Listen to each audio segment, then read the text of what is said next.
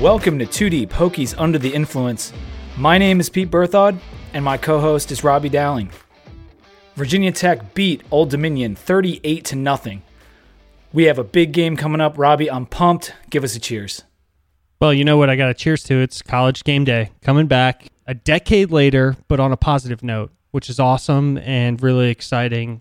Hat tip to the team. Excited to have everybody Corso, Herbstreit, they're all going to be on our house, Rece Davis, and it's going to be awesome. Both you and I are going. I am so excited. I'm getting more excited every day as uh, it approaches. Me too, man. Cheers.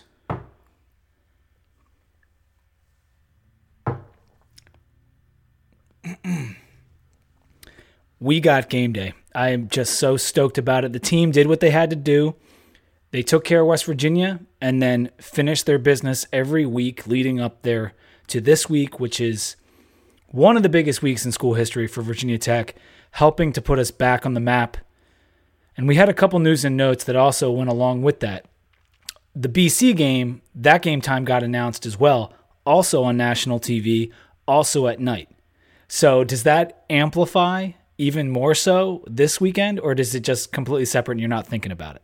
I it, it leads my brain to a place that it shouldn't go only because Clemson just played BC. So you can see where my brain would go with this whole thing, but I'm not going there yet. Yeah, I just meant from the aspect of we've got national TV game talking about us for three hours for the whole nation, and then potentially again with either more focus or less focus, depending on what happens. It'll be interesting. I also had a little bit of bad news in the news segment, and that's Divine Deablo. Done for the year. That was announced today. He hobbled off the field after that interception he made, and it turns out he broke his foot, and that's why he was hobbling. It didn't look so bad on camera, but unfortunately, it's broken.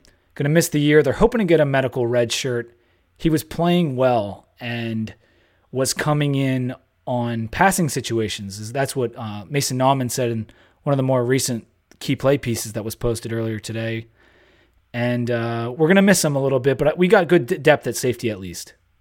Yeah, and given he switched sides of the ball, you know, we thought he could be maybe a contributing wide receiver. Comes over, gets his first interception, and then you see that happening. I hope he gets the medical red shirt. We get him back next year. And the last thing I had was we got a commitment. We haven't had a commitment in a little while now, but it's actually for the 2019 class. And it was an athlete, Jihad Carter, out of Richmond. I believe that's right. And he, yeah, he's an athlete, uh, plays DB and wide out. We'll see what ends up happening when he gets to campus. But first commitment of the 2019 class, we did have Tavion Land before, and then he decommitted. But this is the first commitment on paper that uh, that hopefully will stick with us this time. Let's get into the game recap. Other than the slow start and the two stalled drives at the beginning and the missed field goal by Joey, it was a pretty good day. Just three first quarter points, and our first five drives were a missed field goal, a field goal, a punt, a punt, and an interception. Not the way you want to start, but we did finally put up two TDs in the second quarter, both from Steven Peoples. He got a really nice screen pass design that went for a TD, and he had like a convoy going to the end zone. There was two offensive linemen looking for someone to block on that one.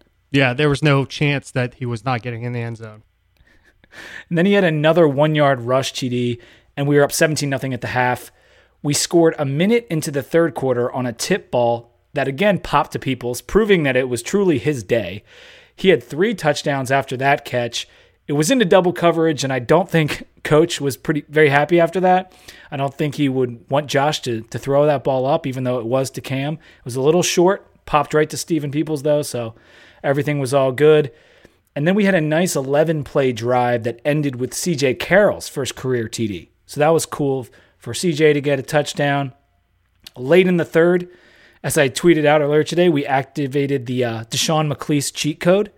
We gave it to him six straight plays, running and passing, it ended with four straight rushes that led to a touchdown.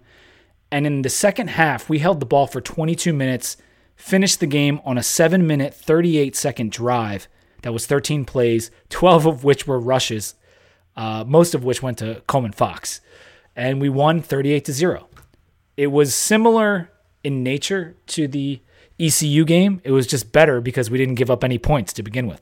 Yeah, no points uh, scored in Blacksburg. That's the way we're going to do this thing. So you couldn't awesome ask you couldn't ask for more. The offense, some are getting paranoid about the way that we have been have these slow starts now and again. Pretty often they've become, but I I honestly think it's part of the scheme. I think people have mentioned this that we're testing out, kind of poking, prodding, seeing where the weaknesses are, seeing how the defense moves, see what the linebackers do when we show a certain scheme, and then we play against it. And I tend to think, and I'm developing enough confidence in this coaching staff that I think it's on purpose. I think we are scouting what we're going to do on offense throughout the day, and we're using their tendencies against them. Yeah, we're not on purpose getting stopped on third down and then missing a field goal.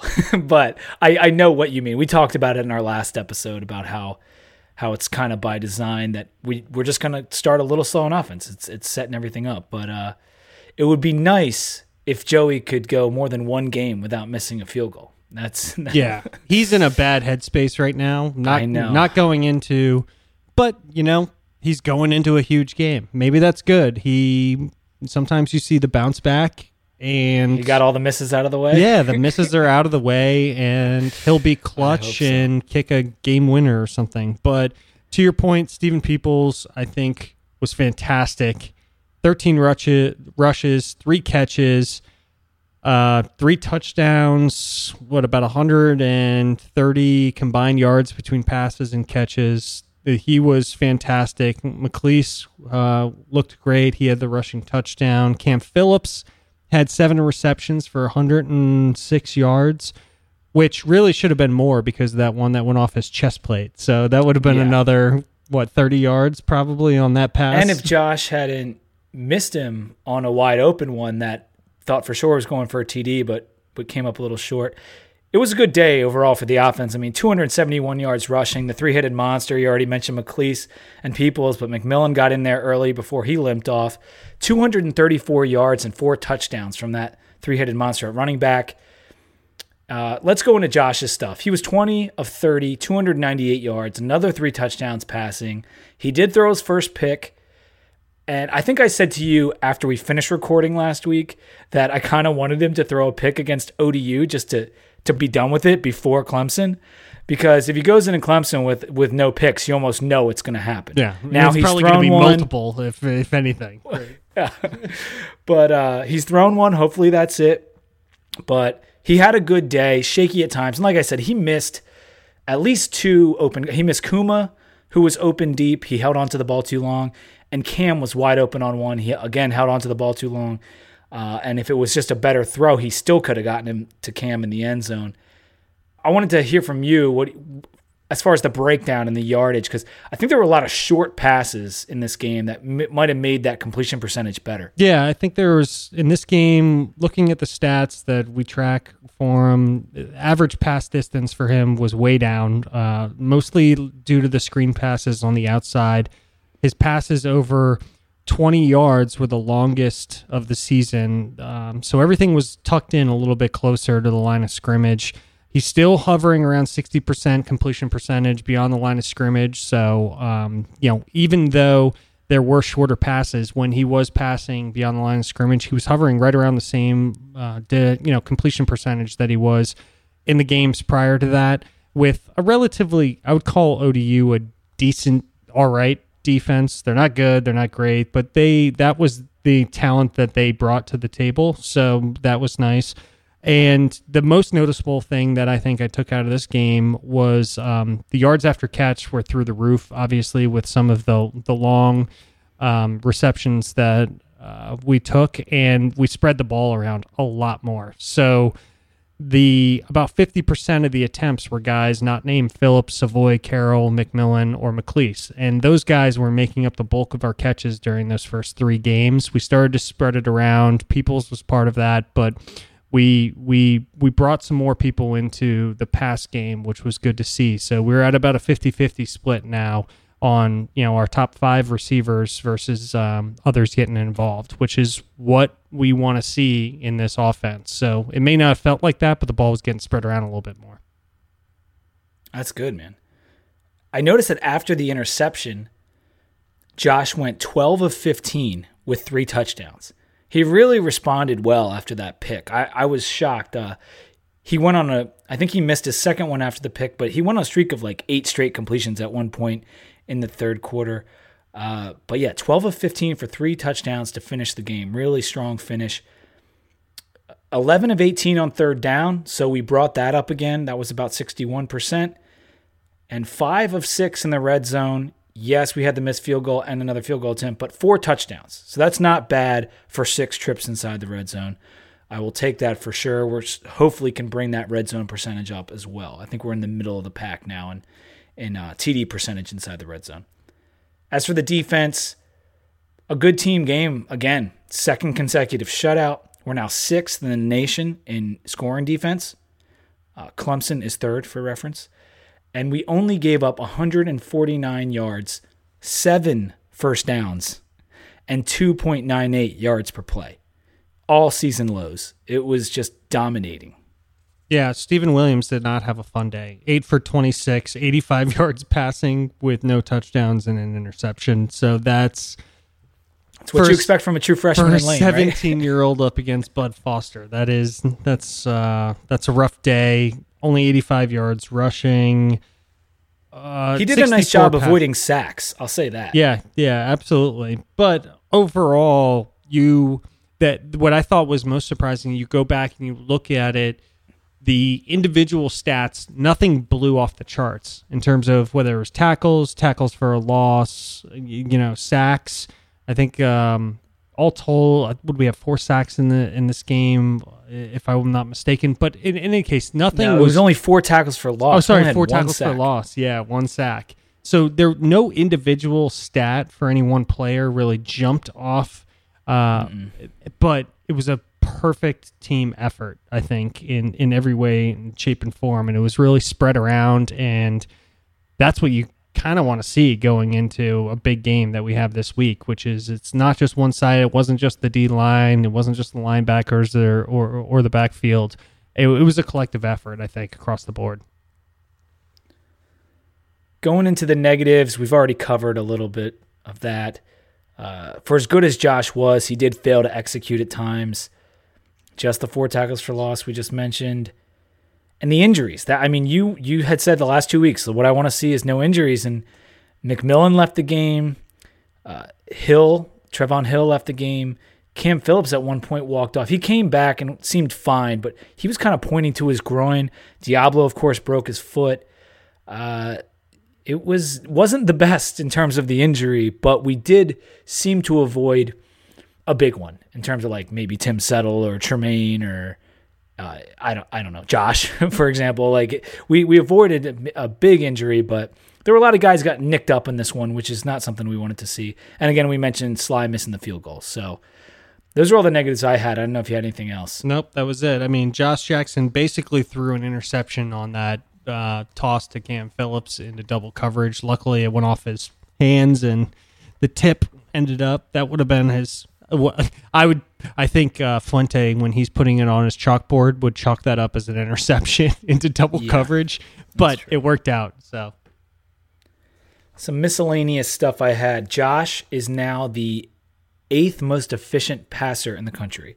And I know the competition hasn't been so stiff the last three weeks, but eighth nationally at 177 for a redshirt freshman, that's pretty amazing. I, I, don't I don't think I ever thought that uh, at least not a couple years ago that Tech would ever have a efficient passer inside the top ten. So that's pretty amazing. Even even if the competition hasn't been good the last couple weeks, we out first downed ODU thirty two to seven, and we ran eight, 89 plays to their fifty. We almost doubled them up on plays.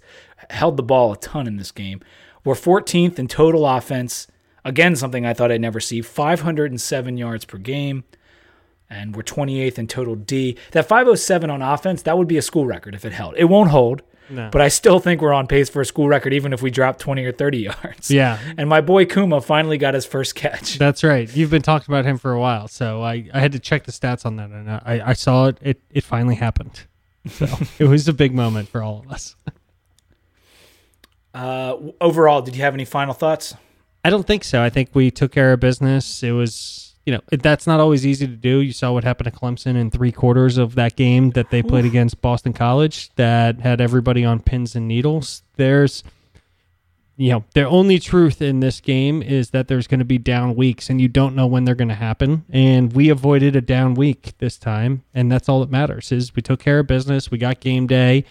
Luckily, Clemson took care of business and didn't screw it up for us. And, uh, you know, we've been talking about this for a while, right? Like, yeah. you know, going back to our early previews, we said that there was potential that both of these teams could go roll into Blacksburg undefeated potential if that did happen for game day to be there. And here we are.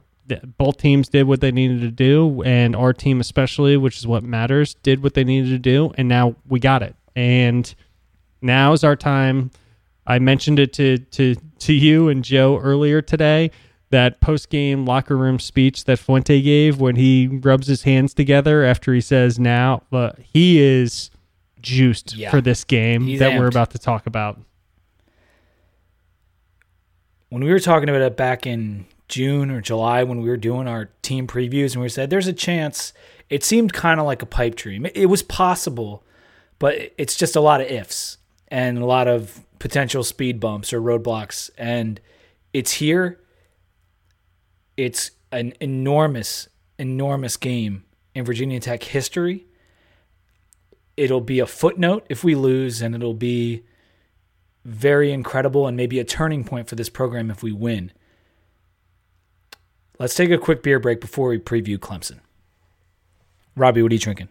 We are doing Oktoberfest this week. We got four of them lined up, uh, and they are going to be fantastic. But I'm having the Great Lakes.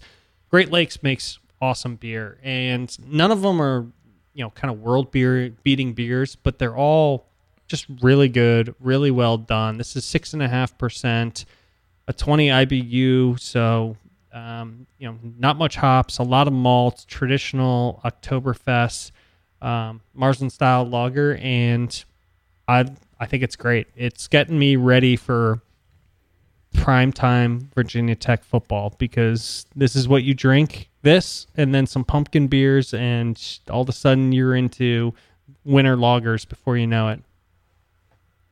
That's right, man. Uh, this is our Oktoberfest episode. We are going to do our pumpkin beer episode next week. And I'm drinking the Thomas Hooker Oktoberfest.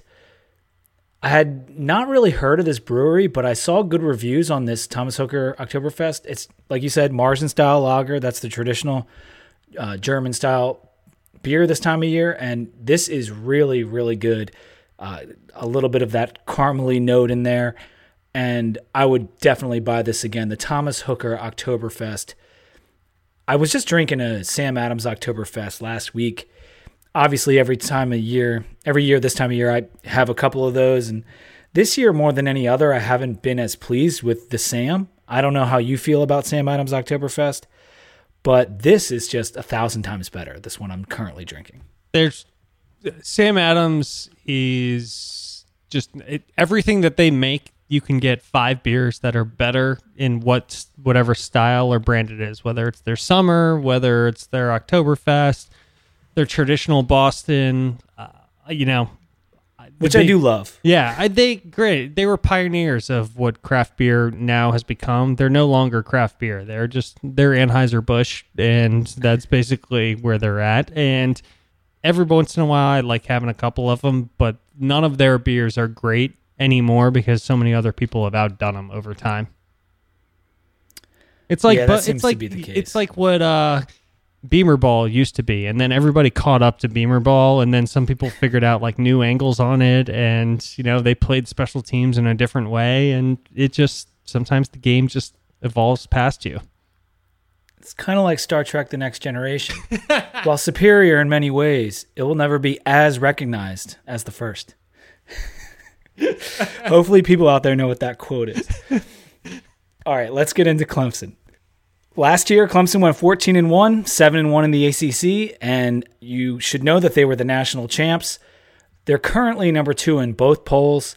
I was hoping they'd get to number one, but uh, Vandy put like no show last week. They just completely shit the bed, and Bama just beat them into the ground, like just completely destroyed them. I think it was 59 nothing. So Clemson is remaining number two, and that's still going to provide a, uh, as far as the ranks go, a top 12 matchup between the two of us, and it's it's going to be pretty awesome. We played them right to the whistle in the ACC championship game last year. We lost 42 35. We were driving at the end and couldn't get it done. And then Clemson went out and blanked Ohio State in the first round of the playoff and then beat Alabama. Uh, I think it was the same score. Was it 42 35 or?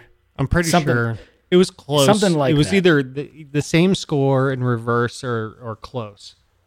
All I know is we put up the same amount of points as Ohio State and Bama combined. Yeah, pretty Clemson incredible. last year. pretty pretty incredible. And they were only bringing 12 starters back at the beginning of this year. Like us, just 5 on offense. We both had to pretty much retool our entire offenses as well as the quarterback, and they had 7 guys coming back on D. The difference is they've recruited at such a high level that they're just reloading at every position. And they did still manage to keep some pretty nice talent on the offensive side in terms of their uh, weapons on the outside and wide receiver. Their offense has been different this year, though, as you might imagine. They lost all everything. Deshaun Watson, in my opinion, should have won the Heisman last year. And I think people, they think maybe Clemson is just going to replace Deshaun. I, I don't think you can can over overrate how big a loss that is for Clemson. Kelly Bryant has been good, and we're going to talk about him. But the loss of Deshaun Watson has opened a door and made Clemson somewhat vulnerable. Yeah, De- uh, Deshaun Watson was he did so much, and it was two years running that both wasn't he Heisman runner up two years in a row. So it wasn't even just one year; it was both years. It's definitely incredible two years in a row. I don't, Right. I can't remember with the Heisman voting exactly. Yeah, and he could do so much with his arms, and he was he was a talent that I don't think you can replace right away. And Kelly Bryant's doing amazing under center, but it's just not the same to have that much that much talent walk out out the program and go to the NFL and then just wake up the next day. Even a lot of people talk about this whole reload uh, and and reload versus like you lose your talent. I still don't think anybody's doing it quite as well as Alabama is. Alabama's just bringing in like five stars after five star. Like they go three deep and there's no real change. They might as well just like take the third string guy and just toss him up in the first string. Ohio State is close to that sometimes.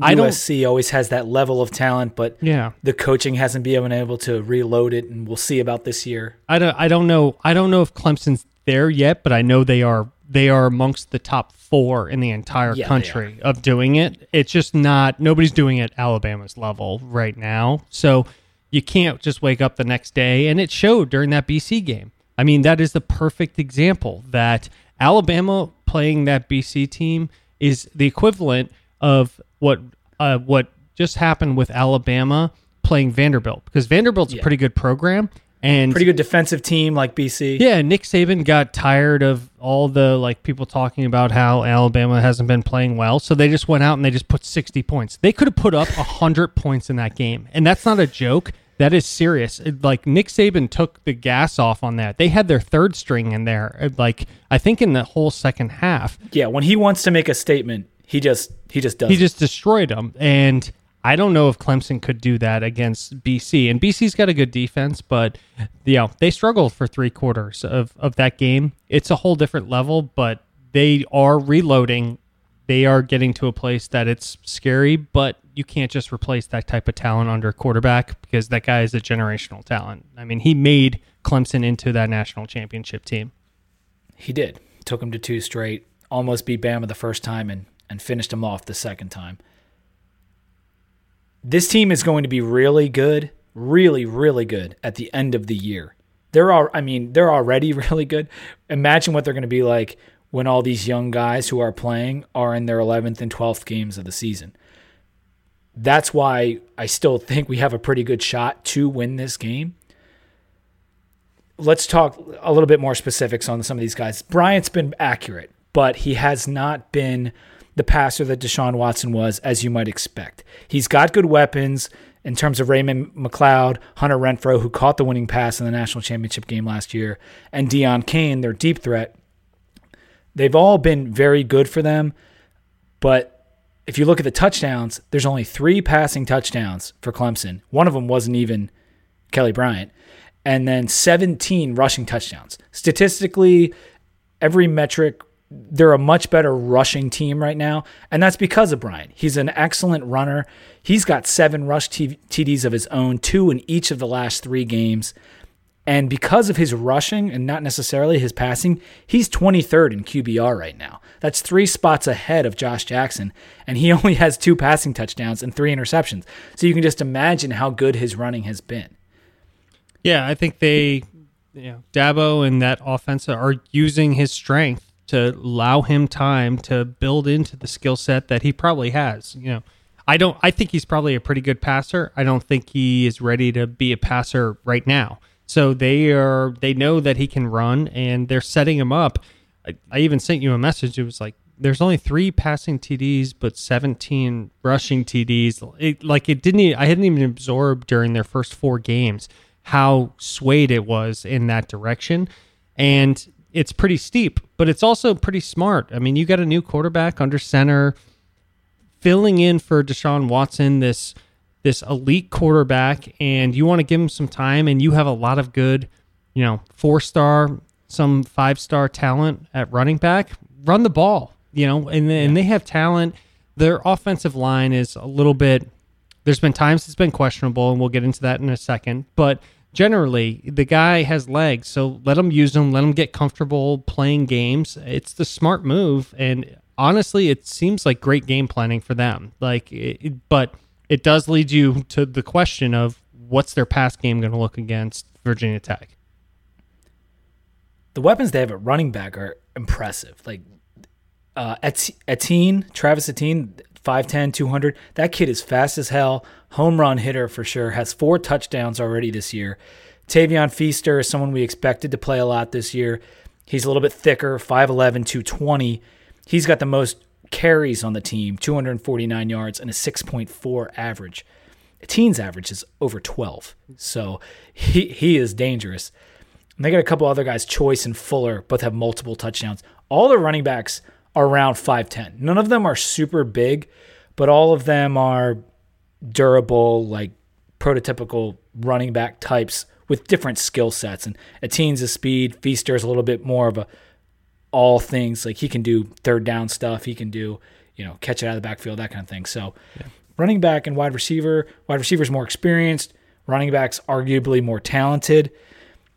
It's and their O line has been doing well. And it, but that's the thing you were talking about before they should have been dominant coming into this year. Bringing back four or five starters, and they have the 13th ranked rushing offense in FBS, so it's all good, right? They're giving up two and a half sacks per game. That's 96th in FBS. And I got this from one from David Hale. Their QB contact rate is 62nd out of 65 Power 5 teams. So they're third to last, basically, in how much they're letting their quarterback get hit in, in the Power 5. Oh, it makes sense for why they're rushing the ball so much. I mean, it's the the it's fun going through the stats because it starts to paint the picture of why they're doing what they're doing, and it also proves that Dabo is a good coach, right? He he's playing to what their strength. He knows what their weakness is, and he's playing to their strengths. And right now, if you're getting hit that much in the backfield, and you got a a young quarterback that's filling in huge shoes that are you know big shoes, and then you're going to try and play to a strength that you think can make work. And um, I think it's I think it's the right way to play it. I do think that they're going to change things up now that they're in the well, I guess it would be the fifth game of the season. Maybe he, they feel like he has his legs underneath him. I don't think they are necessarily going to come at us with the same game plan that they've already showed. In the same reason that we're not going to do the same with them. Maybe they'll throw the ball around a little bit more, but they do have the talent at rushing. I know Adam Choice is a little banged up, but I think he's still fine to play. I don't I don't think that's any issue. They go real deep at running back. Maybe they'll go back to that, but I think they're going to try and give us a different look in this game and the offensive line hopefully they just they don't step up and become what everybody thought they were going to be because a lot of people were picking them as like the top three or four in offensive lines in the country beginning of the season. Yeah, they haven't looked like that. And just to clarify on Bryant, we we're saying that he's a better runner than a passer, and he is, but his passing has been good. He's been throwing 20 some times a game and completing 68% of his passes. Yeah.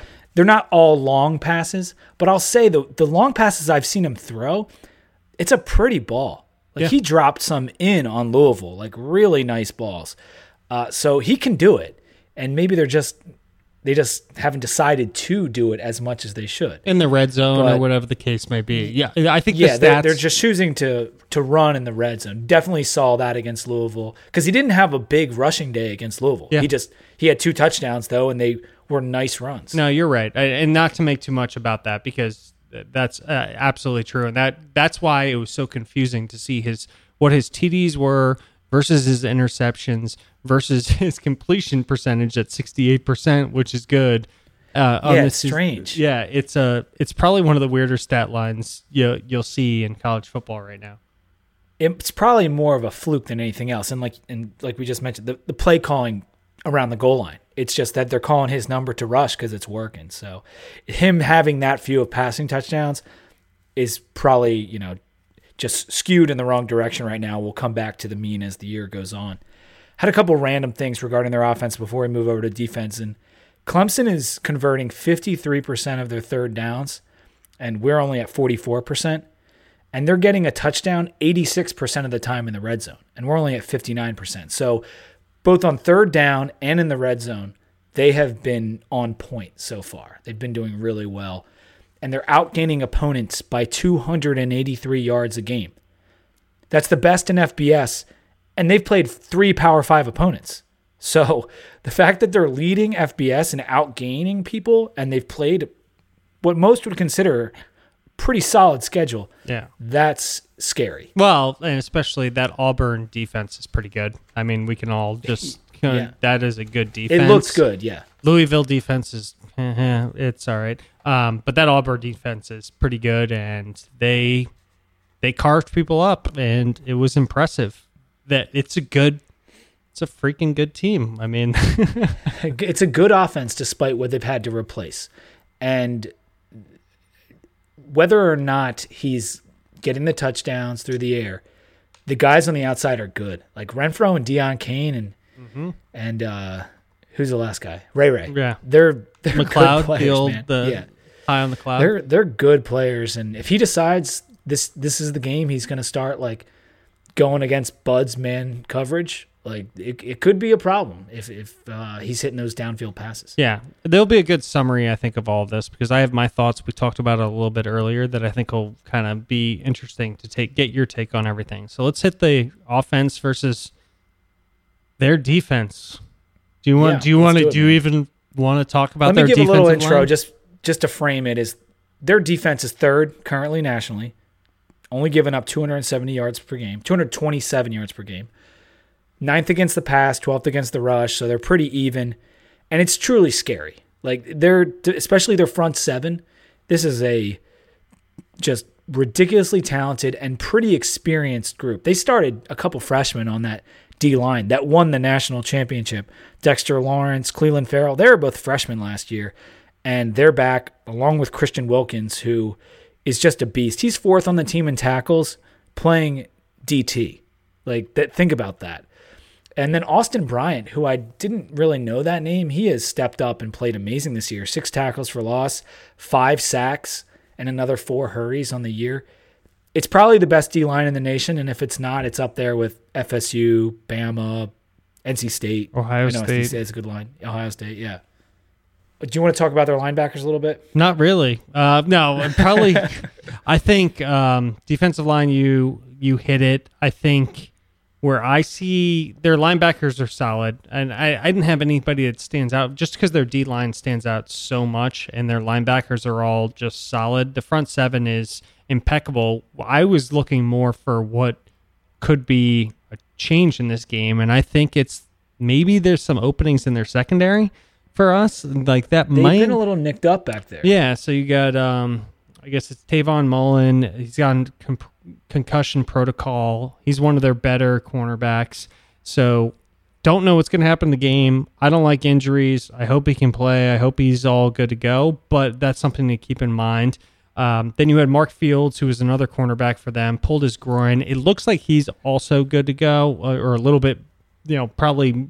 You had to go, He said it's questionable, Yeah, is what I saw. questionable, and well, all of those never really matter. You never know who's going to show up on the field. Yeah. I think the secondaries probably are our best shot, but the problem I had with that is their up front is so strong and so dynamic, yet they are their pass defense is off the charts from an S&P perspective. It's unbelievable. And then their rush defense is good, but it's not like leading the nation, which when you talk about Christian Wilkins, when you talk about Dexter Lawrence, Austin Bryant, these guys up front, um, I, I'm wondering, and maybe you have a better sense of this. It was tough for me to tell given who they've played and what the styles were.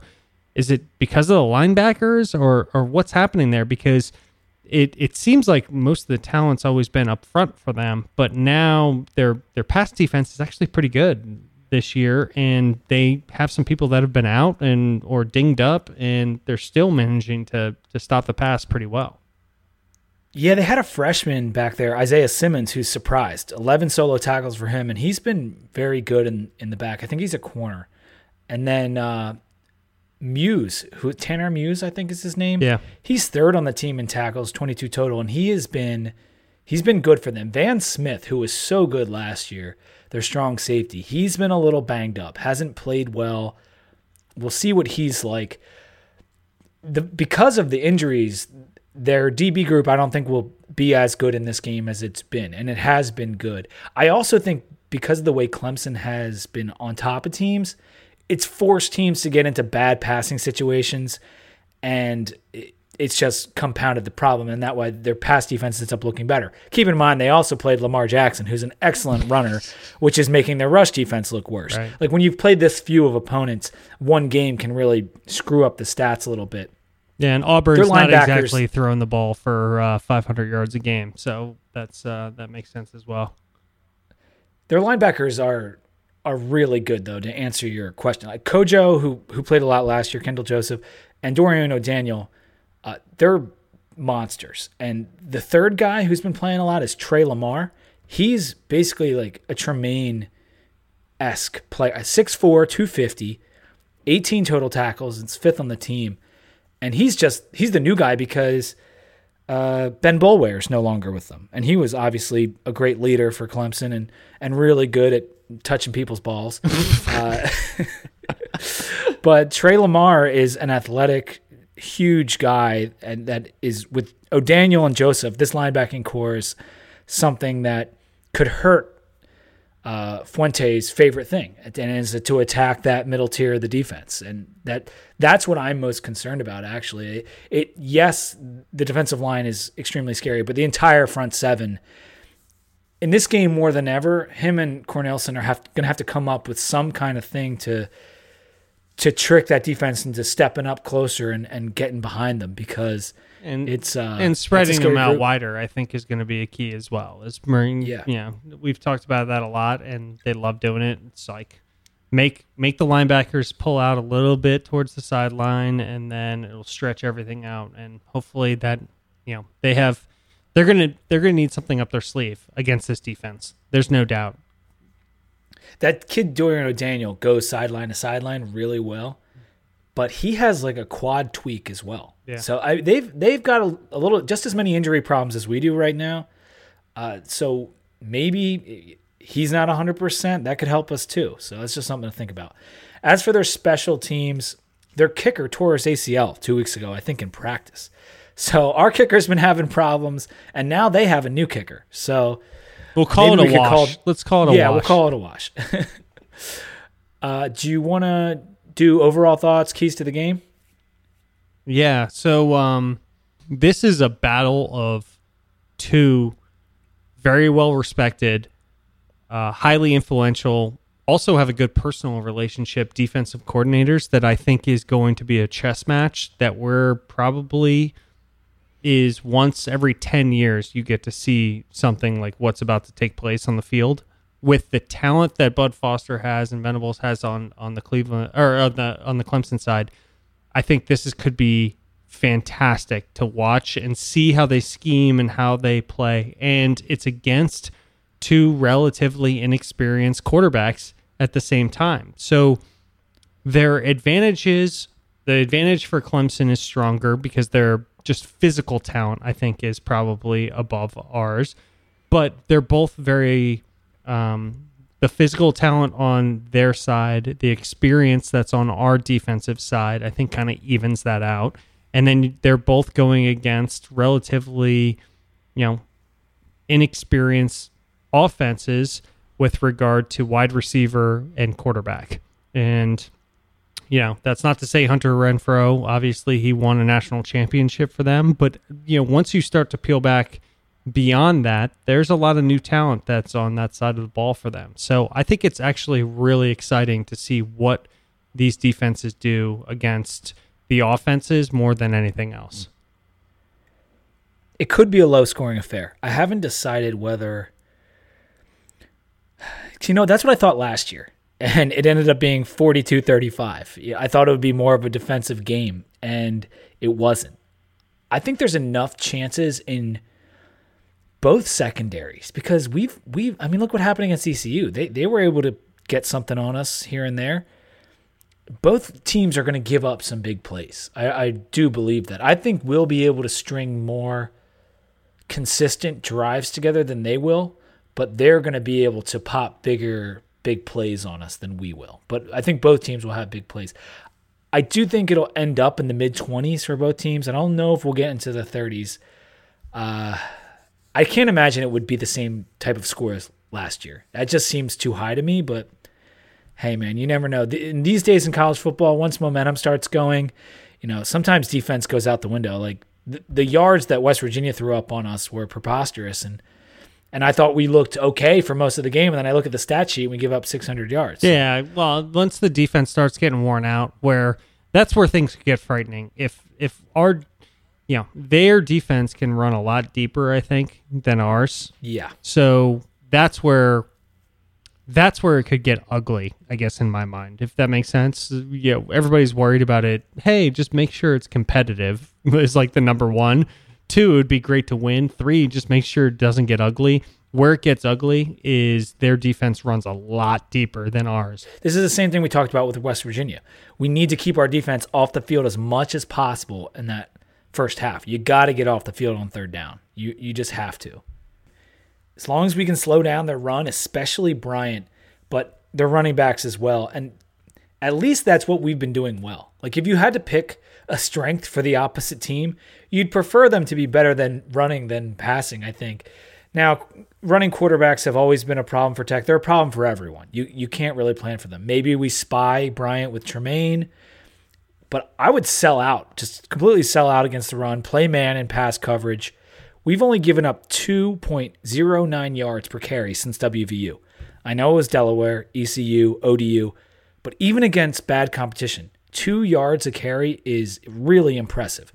We can stop the run.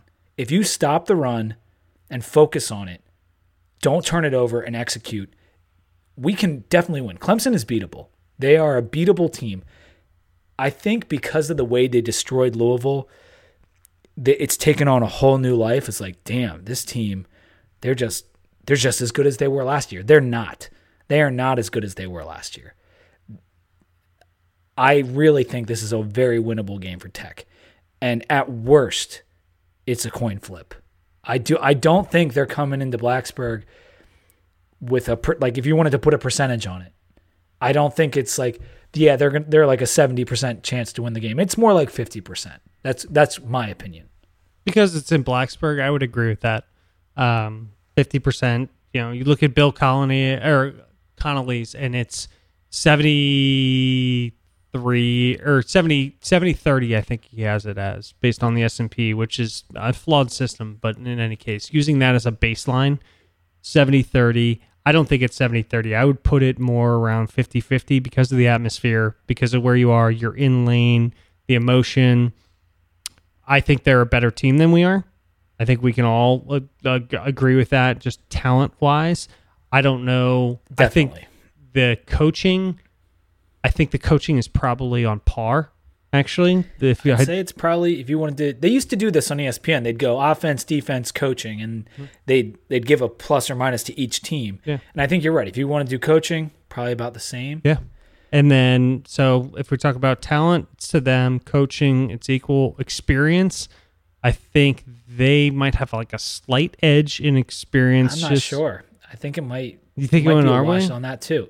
Yeah, well, that might be true. But in any case, I think it turns into a coin flip game. That's that's what Especially- it could be. the- yeah, the differentiating factor being it's in Lane at night, right. and that's and that's an advantage. It it is. So Yeah, but if if anybody's not excited enough to almost pee in their pants about this game, then you're crazy because it's it's not just about being in Blacksburg. It's about we played last year. It was within one touchdown against to this point within one touchdown and 25 yards of the eventual national championship that blanked Ohio State and then beat a really really solid Alabama team.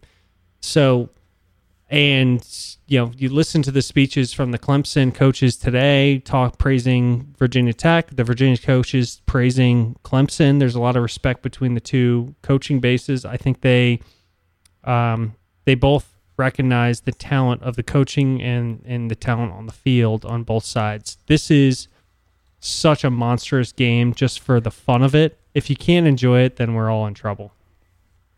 let's do a beer break before we do our pick against the spread and just you know our final thoughts. Pete, what are you drinking over there?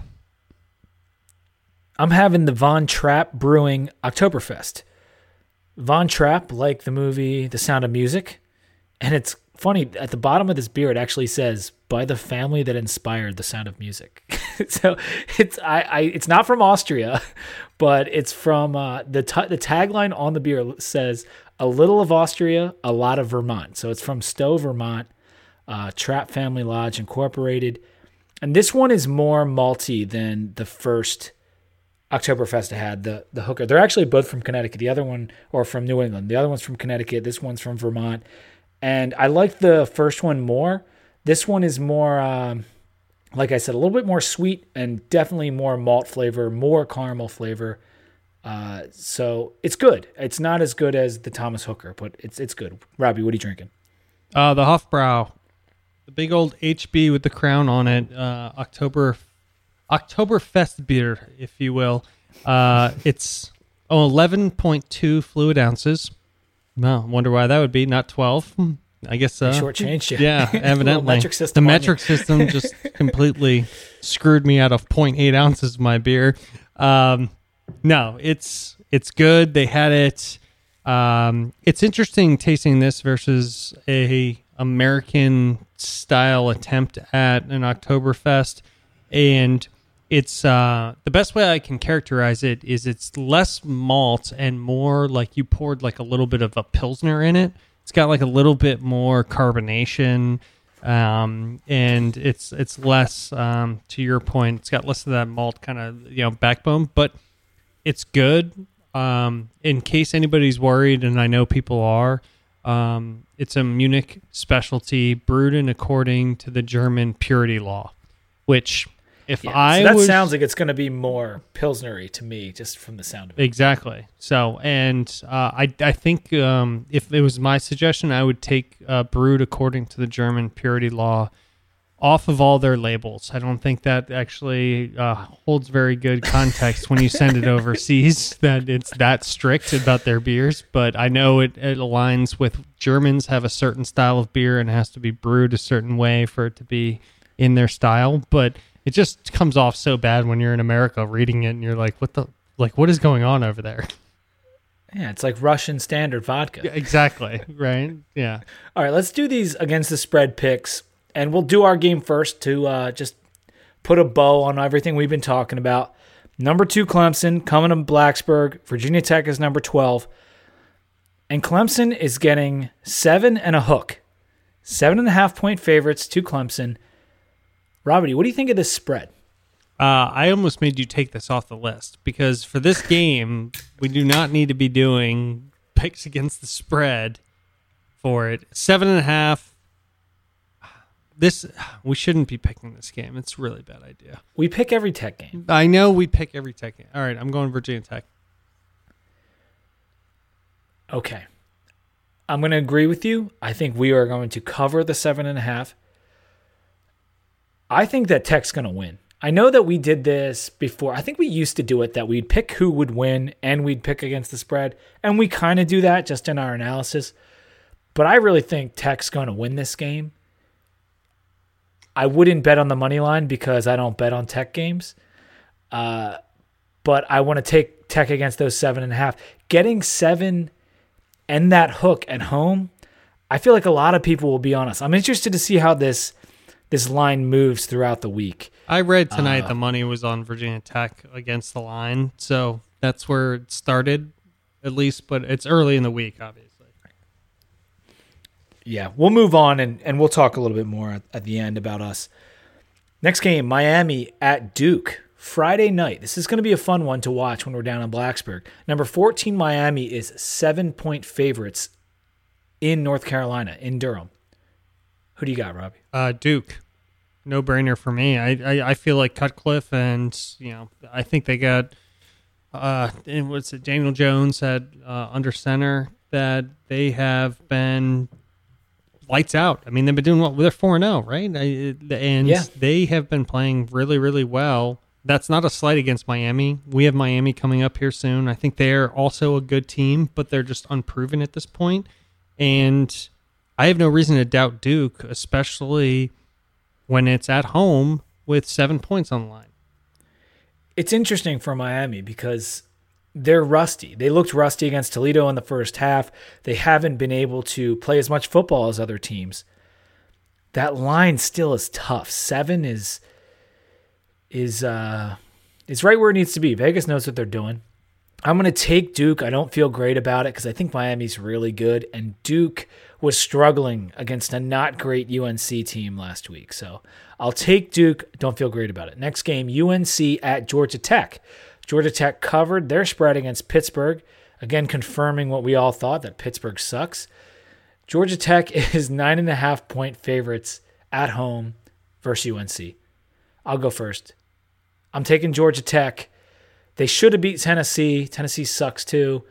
Um, again, this is a hard one. I'm going to go with GT. Don't feel great about it. Who you got? I also have GT. I don't. I'm not really a believer in UNC this year, and I think the triple option always gives you a chance, even in your down years. So I think that's part of why GT's kind of rising to the uh, to the top. I think UNC is going to be really feisty later in the year.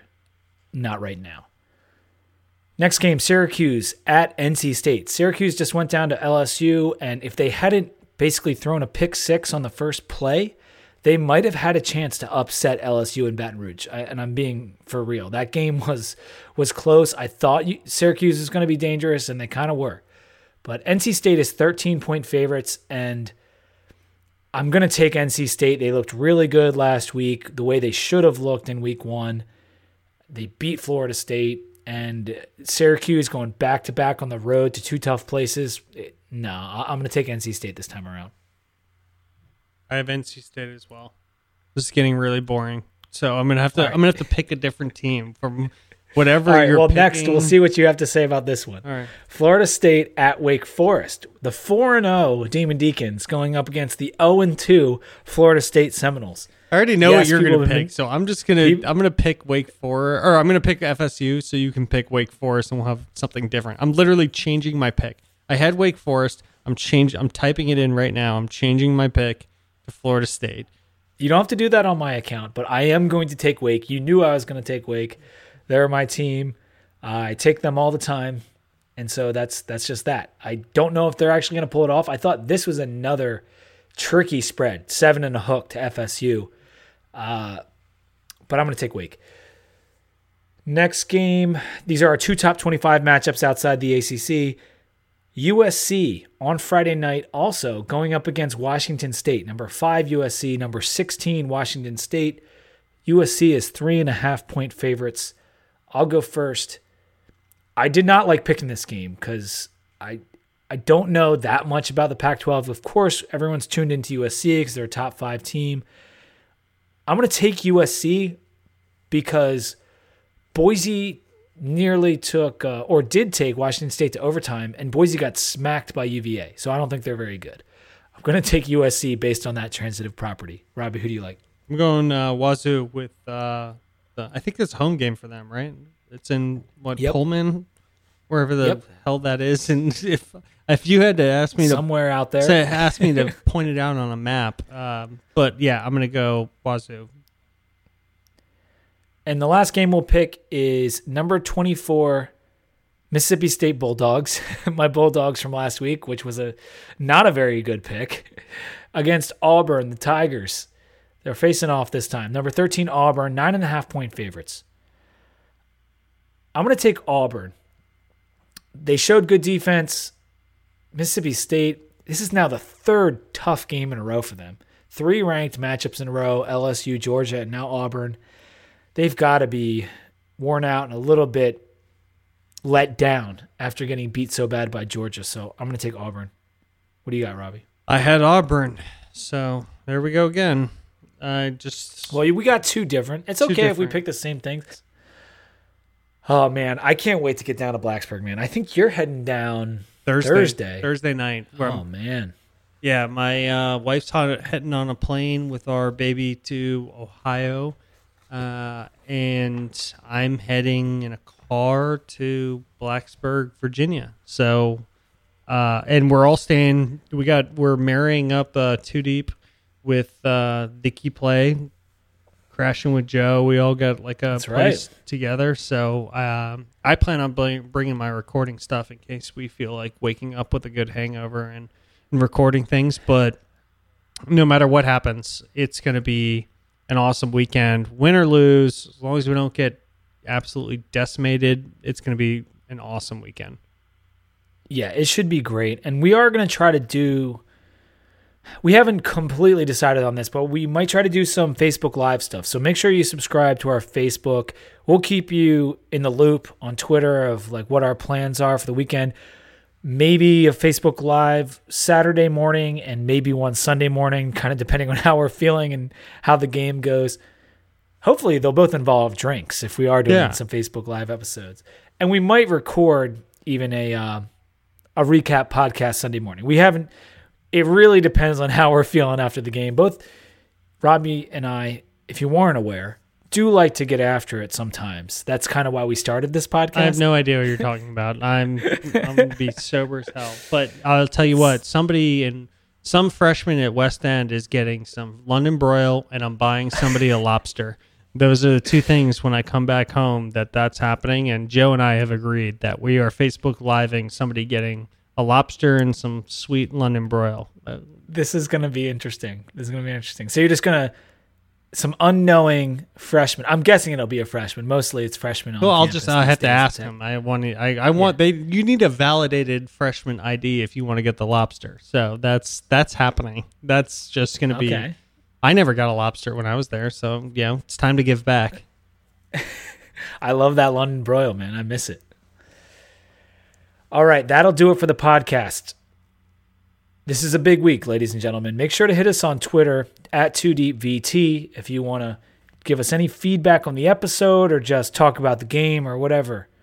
2DeepVT at gmail.com if you want to send us anything via email and then our website 2dvt.com check out the new stats page robbie's doing a great job of updating it it's already updated this week you can see how josh did uh, on the progression of the season great graphs there and subscribe on itunes write us a review if you've got the time we much appreciate it we'll be down in blacksburg handing out koozies doing facebook live look for us you know, say hello. Probably at Tots, Hokie House, Sharky's, mostly the bars. That's where you can find us, I would imagine. No, no we're probably going to be at the library if I had to guess, uh, or, the, or the bookstore. And the TKP tailgate. There will be a tailgate, I believe, for the key play. We don't know all the details on that. I think Joe's going to be tweeting that out at some point, but we'll probably be joining that on Saturday afternoon. It's going to be a long day. Make sure to pace yourselves out there. And until next week, go Hokies.